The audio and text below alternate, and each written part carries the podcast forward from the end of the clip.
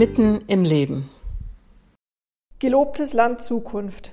Die Mose-Erzählung berichtet von einem Mann, der voller Gottvertrauen seinen Weg gegangen ist. Und sie macht klar, Verantwortung ist auf Zeit verliehen.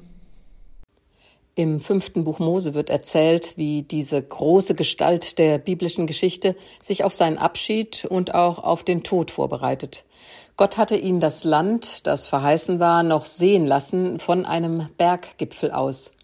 Aber Gott hat auch klar gemacht, dass Mose dieses Land selbst nicht betreten würde, sondern Josua das Volk Israel auf der letzten Etappe führen sollte. Und Mose? Er könnte jetzt hadern. Ich habe so viel geleistet, das ist ungerecht. Aber er beschwert sich nicht, sondern akzeptiert in aller Ruhe, dass seine Zeit vorbei ist. Zuallererst setzt er Josua offiziell als Nachfolger ein. Dann hinterlässt er ein Ritual, durch das sich die kommenden Generationen an den Weg Gottes mit seinem Volk erinnern sollen. Ein Land braucht Erinnerungskultur. Und dann ermutigt Mose alle miteinander, seid getrost und unverzagt. So steht es im fünften Buch Mose, Kapitel 31, Vers 7.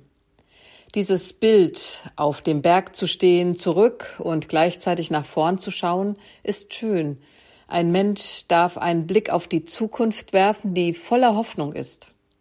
Nun müssen wir sagen, so gelobt war das Land am Ende gar nicht. Das Volk Israel siedelte sich nach der biblischen Erzählung zwar an, hatte aber schwere Zeiten vor sich, wurde schließlich im Jahr 70 nach Christus vertrieben in alle Welt. Erst nach der Katastrophe des Holocaust, der Shoah, konnte 1948 eben dort der Staat Israel gegründet werden. Was also hat Mose gesehen? Er hatte sein Volk aus der Sklaverei in Ägypten in die Freiheit führen wollen. Nach 40 langen Jahren in der Wüste erreicht es endlich das Land, in dem Milch und Honig fließen. Mose hat von einem Berg aus gesehen, wie es sein könnte, ein friedliches Zusammenleben der Menschen, ausreichend Nahrung für alle, Freiheit, den Glauben zu leben und ja, Glück, dafür stehen wohl Milch und Honig. Die Mose-Erzählung berichtet von einem Mann, der voller Gottvertrauen seinen Weg gegangen ist. Und sie macht klar, Verantwortung ist auf Zeit verliehen. Wir sollten sie wahrnehmen, aber auch abgeben können.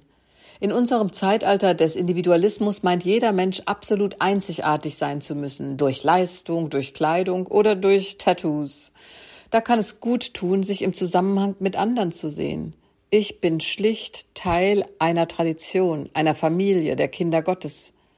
Auch der Tod hat dann eine andere Bedeutung. Ich lebe den mir zur Verfügung stehenden Lebensabschnitt bewusst. Und dann kann ich mein Leben wieder zurückgeben in die Hand Gottes. Wer an ewiges Leben glaubt, muss in dieser kurzen Erdenzeit nicht alles leisten. Das ist entlastend.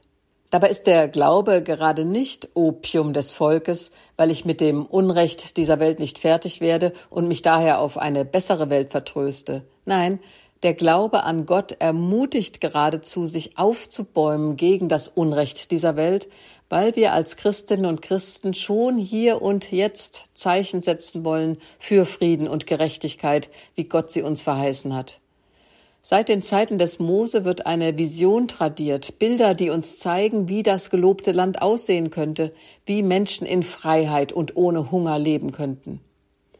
Am berühmtesten zeigt sich das wohl in der Rede Martin Luther Kings am 3. April 1968, dem Abend vor seiner Ermordung, in der er sich auf Mose bezieht. Er sagte, ich bin auf dem Gipfel des Berges gewesen. Ich mache mir keine Sorgen. Wie jeder andere würde ich gern lange leben, aber darum bin ich jetzt nicht besorgt. Ich möchte nur Gottes Willen tun. Er hat mir erlaubt, auf den Berg zu steigen, und ich habe hinübergesehen. Ich habe das gelobte Land gesehen. Vielleicht gelange ich nicht dorthin mit euch, aber ihr sollt heute Abend wissen, dass wir als ein Volk in das gelobte Land gelangen werden. Und deshalb bin ich glücklich heute Abend. Ich mache mir keine Sorgen wegen irgendetwas. Ich fürchte niemanden. Meine Augen haben die Herrlichkeit des Herrn gesehen.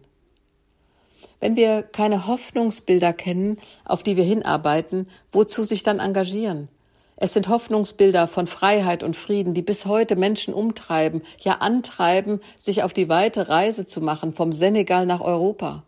In die Hoffnung auf das gelobte Land können wir unser eigenes Leben gut einordnen. Ich muss gar nicht so herausragend sein. Gott vertraut uns eine Etappe an, die wir mitgestalten können. Jeder und jede von uns hat bestimmte Gaben. Das hat uns Martin Luther klar gemacht. Wir alle können etwas beitragen. Jeder und jede hat einen Beruf, eine Berufung. Aber vielleicht genügen auch Erfahrungen, die Hoffnung machen. Ich denke an Nelson Mandela, der nach 27 Jahren im Gefängnis mit einem Lächeln auf dem Gesicht seinen politischen Gegnern die Hand zur Versöhnung reichte und damit das Ende der Apartheid in Südafrika eingeläutet hat. Ich denke an die friedliche Revolution in der DDR. Die Mauer fiel ohne Gewalt. Das sind doch Zeichen für das gelobte Land. Wie es in dem schönen Lied von Dieter Zils heißt, wir haben Gottes Spuren festgestellt auf unseren Menschenstraßen. Es gab auch Enttäuschung, natürlich, dass nach 1989 nicht alle Energie und alles Geld in eine weitere Entspannung, mehr Gerechtigkeit investiert wurde und stattdessen die Konfrontation zwischen Ost und West wieder wächst. Das tut weh. Die Niederschlagung der Demokratiebewegung in China, der Krieg in Syrien, das Gebaren eines Donald Trump, dieses Gehetze gegen Flüchtlinge in Deutschland, das schmerzt. Rückschläge tun weh, Enttäuschungen verletzen. Aber ein keimfreies Leben ohne Narben, ohne Niederlagen bedeutet ja nicht, ein gelingendes Leben zu führen. Ein Freund sagte mir neulich, wenn ich gewusst hätte, dass ich noch einmal so glücklich werden könnte wie heute, wäre ich damals nicht so unglücklich gewesen. Ich musste lachen, denn genau das ist ja Altersweisheit.